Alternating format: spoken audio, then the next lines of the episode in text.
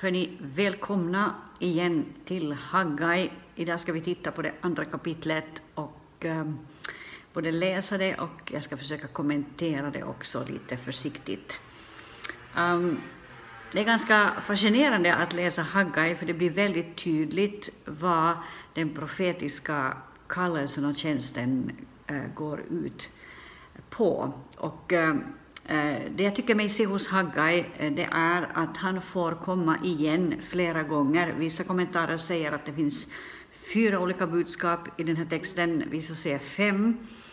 Eh, oavsett så kommer han flera gånger och det är inte en lång tid emellan egentligen, det är bara några månader. Och under den tiden så har liksom folk hunnit tappa entusiasmen och eh, geisten, tron på framtiden, visionen. Eh, och så måste profeten komma igen och liksom lyfta dem upp genom ett ord från Gud, eller med ett ord från Gud. Och så är de på gång igen, och sen kommer ett motstånd och så faller de ner i, i någon grop och så måste profeten komma på nytt och lyfta dem upp. Det här är förstås inte det enda som profeten gör, men, men det här blir tydligt i och med Haggais bok. Och idag ska vi gå in i kapitel 2. Eh, det är det enda kapitel som är kvar. Haggais bok handlar bara om två kapitel och jag konstaterade förra gången att det är en väldigt kort bok. Och Haggai kan inte jämföras med Jesaja eller Jeremia som profeterade i många tiotals år. Eh, nu ska jag läsa från det andra kapitlet och så ska vi säga några saker kring det. I sjunde månaden på 21 dagen i månaden kom Herrens ord genom profeten Hagai. Han sade Säg till Serubabel, Shealtiels son, ståthållare i Juda, och till översteprästen Josua, Josadaks son, och till dem som är kvar av folket. Vilka är kvar bland er som har sett detta hus i dess forna härlighet? Hur tycker ni att det ser ut nu? Är det inte som ingenting i era ögon? Men var nu frimodig, Serubabel, säger Herren. Var frimodig, du överstepräst Josua, Josadaks son. Var frimodiga, alla ni människor i landet, säger Herren. Arbeta, för jag är med er, säger Herren Sebaot. Det löftet gav jag er när ni drog ut ur Egypten, och min ande är mitt ibland er. Var inte rädda. Så säger Herren Sebaot, inom kort ska jag än en gång skaka himlen och jorden, havet och det torra. Jag ska skaka om alla hedna folk och alla folkens skatter ska komma hit. Och jag ska fylla detta hus med härlighet, säger Herren Sebaot. Mitt är silvret och mitt är guldet, säger Herren Sebaot. Den kommande härligheten hos detta hus ska bli större än den förra, säger Herren Sebaot, och på denna plats ska jag ge frid, säger Herren Sebaot. På 24 dagen i nionde månaden av Darijaves andra regeringsår kom Herrens ord till profeten Haggai.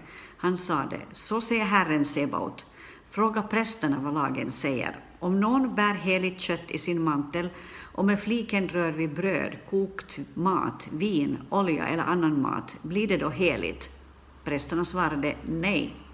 Sen frågade Haggai, om en som blivit oren genom en död rör vid något av allt detta, blir det då orent? Prästerna svarade ja, det blir orent. Då sa Haggai, så är det med detta folk. Så är det med detta hedna folk inför mig, säger Herren, och så är det med allt som deras händer gör.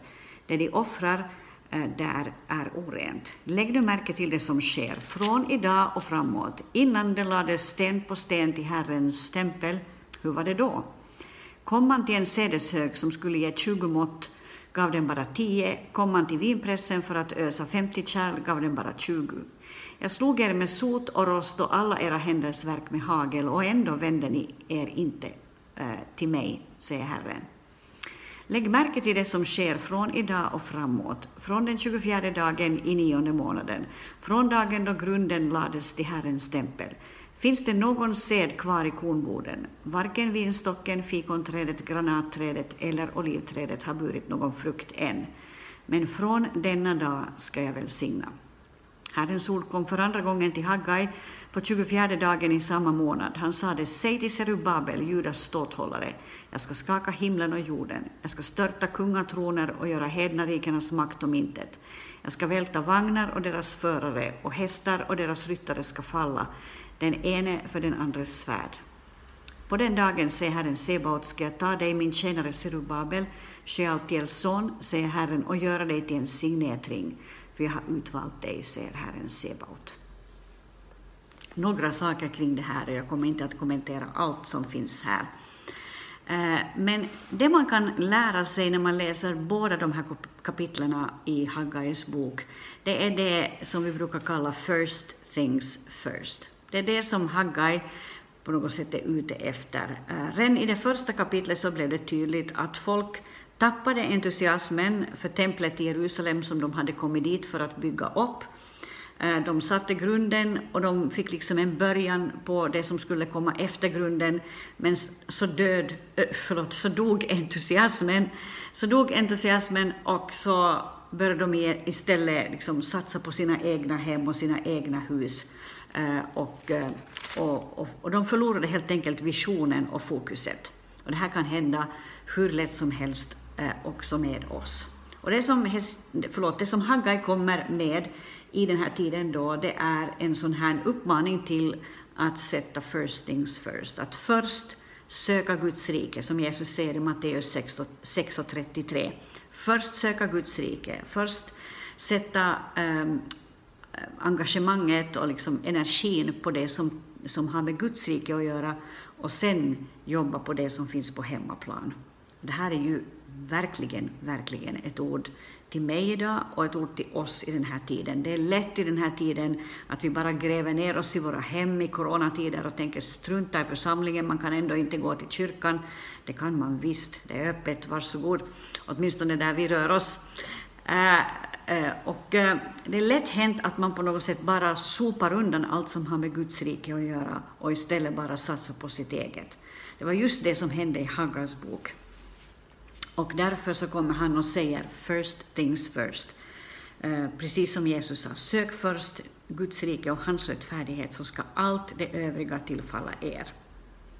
Det andra som vi kan lära oss av Haggais bok, det är det att det är kanske inte så att Gud är så jättenervös över vad vi gör för honom eller huruvida vi gör någonting för honom, eh, men att vi har rena hjärtan och rena attityder. Men jag inte att jag på något sätt försöker omkullkasta det jag sa här alldeles i inledningen, att, att vi ska liksom komma tillbaka till Guds verk och, och liksom ta, tag i, ta tag i arbetet på nytt. Eh, jag menar alltså inte att Gud inte är så nervös Eh, över eh, vad vi gör för honom och huruvida vi gör någonting för honom. Det är klart att han har kallat oss eh, till att involvera oss i hans rikes verk. Men det som alltid kommer först, det är, att vi är rena och det är det som Haggai är inne på här i det andra kapitlet och från och med vers 11 och framåt.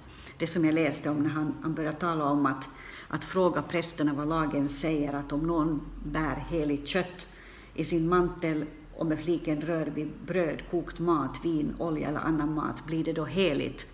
Och prästerna svarar nej, och så frågar Hagai om en som blivit oren genom en död, rör vid något av allt detta, blir det då orent? Och prästen svarar ja, det blir orent.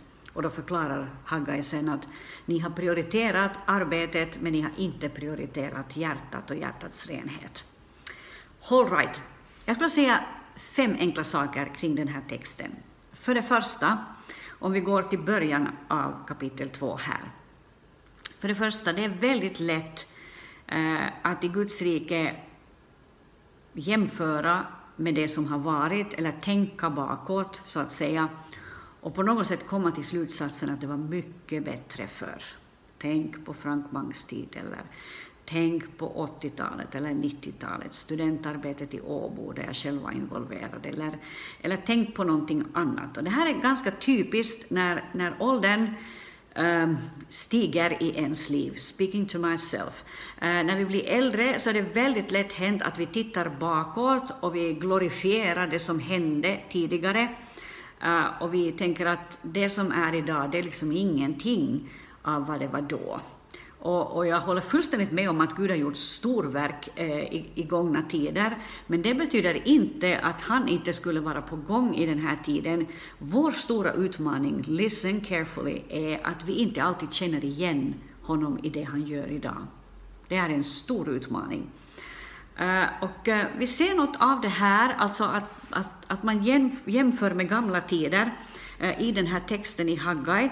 Eh, och jag ska jämföra den med, eller liksom läsa en annan text parallellt, och det är Esra bok i det tredje kapitlet, där samma situation eh, berättas om. Och, alltså samma, det är alltså samma händelser som Haggai berättar om, så de är parallella helt enkelt. Och så står det så här i det tredje kapitlet och i den tolfte versen i Haggais, förlåt, i Esra bok. Men många av prästerna och leviterna och huvudmännen för familjerna, de gamla som hade sett det förra huset, grät högt när de såg grunden läggas till detta hus. Många andra jublade och var så glada att de ropade med hög röst. Man kunde inte skilja mellan det glada jubelropet och folkets högljudda gråt, för folket ropade så högt att ljudet hördes vida omkring kan hända att jag läste det här redan när jag talade om Haggai 1, eller kapitel 1.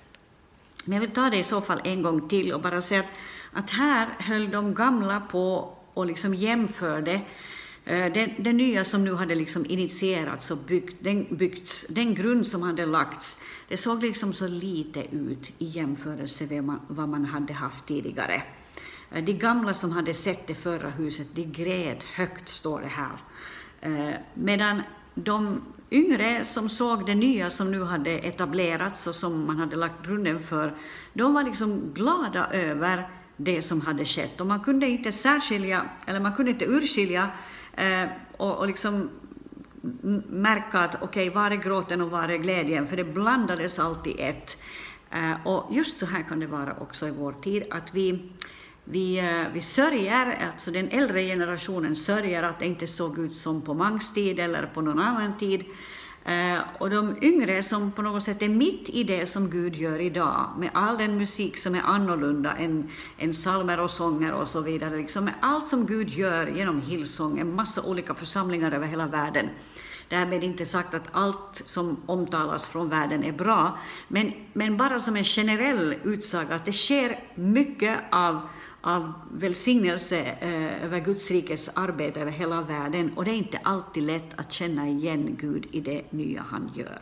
Och det är lätt att jämföra bakåt och det var just det man gjorde här. Eh, och därför vill jag säga för det andra att det behöver alltid därför ske en stafettväxling i Guds rike. Eh, och det här är någonting som jag verkligen brinner för i den här tiden. Eh, det behövde ske här i Haggai, liksom i hur ska jag säga, i, i den miljö och bland de människor som här var, var igång. Eh, och det är någonting som Paulus också ger uttryck för i det andra Timoteusbrevet och det fjärde kapitlet, där han säger om sig själv så här. Jag tycker att det är liksom fascinerande att han formulerar sig just så här.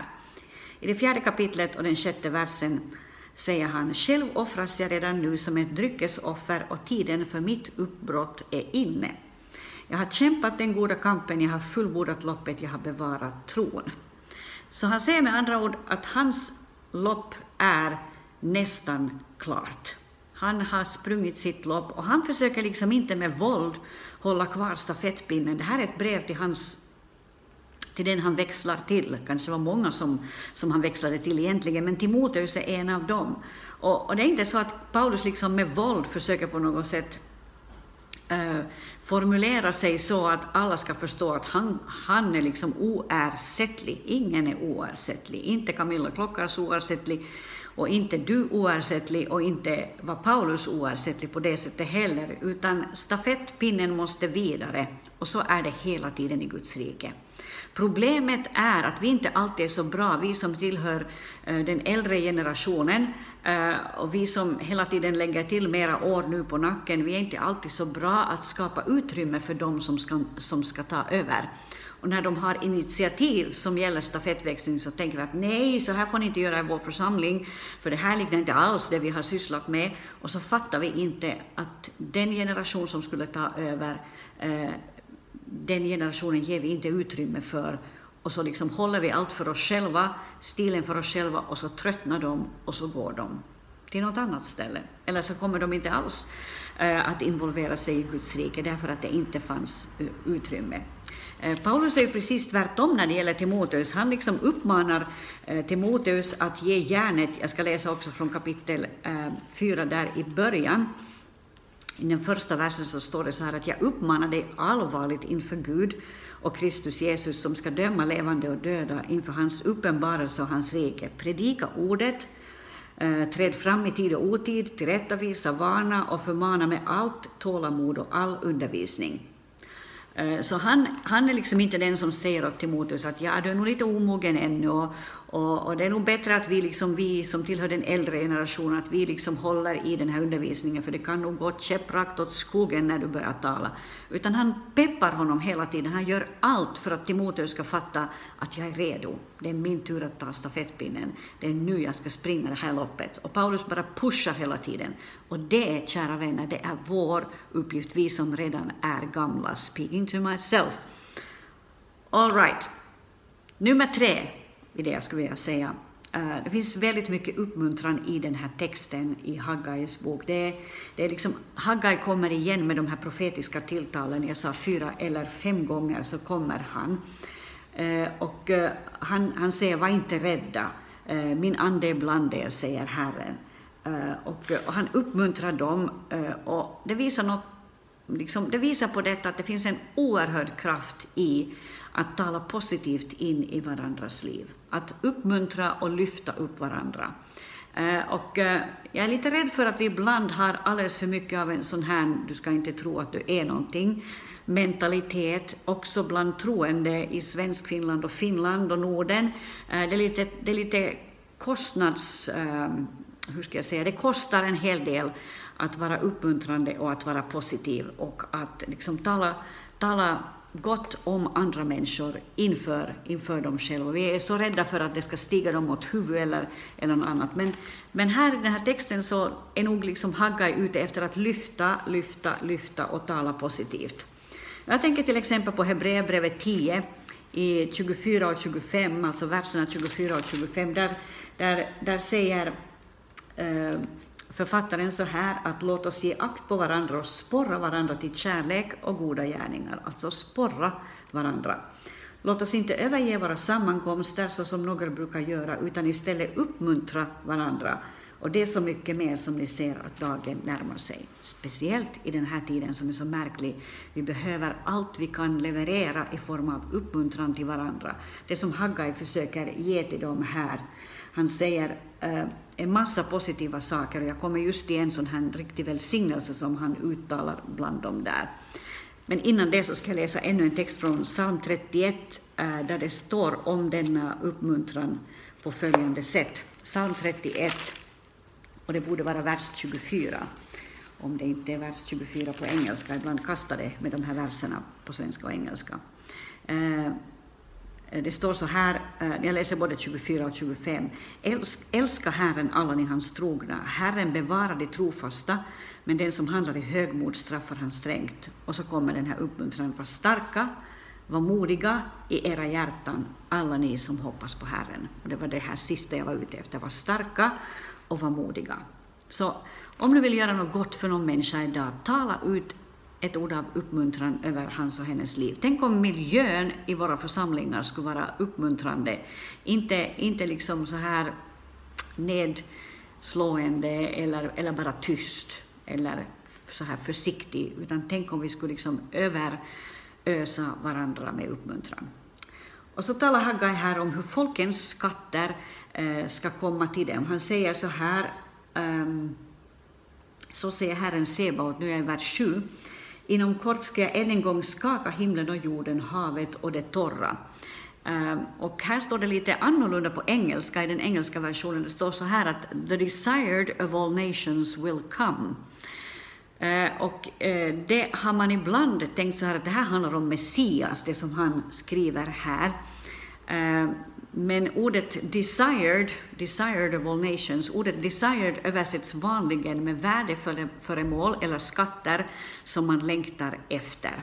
Och det finns eh, bibelord där det här ordet exakt används, till exempel i Andra krönikeboken 32 och 27, där man talar om sådana här saker. Men på svenska stod det alltså att Gud ska komma himmelen och jorden att skaka, och så står det att Eh, alla folkens skatter ska komma hit och jag ska fylla detta hus med härlighet. Eh, och det var faktiskt så att kort efter att den här profetian hade getts så fick man ta emot eh, där i Jerusalem silver och guld från Persien och det kom som en hjälp för att återuppbygga templet. Och det var ju just det som Koresh hade lovat att han skulle göra. Eh, och det står också i Esra bok så här, eh, jag ska läsa det alldeles snabbt till er, i Esra kapitel 6 och i vers 4 står det så här att eh, mm, att Darejaves säger så här att vad som behövs för omkostnaderna ska betalas ut från kungens hus. Och det var just det vad han gjorde. Gud skakade liksom nationerna och sände till eh, Jerusalem folkens skatter för att man skulle kunna göra ett gott arbete med den här återuppbyggnaden. Och så ska vi ännu gå lite vidare, jag tar en sista punkt här. I, i vers 10 och ehm, till och med vers 19 eh, så kommer liksom nästa kris, kunde vi säga. Eh, två månader senare, december, hade nu kommit, men inget regn från himlen.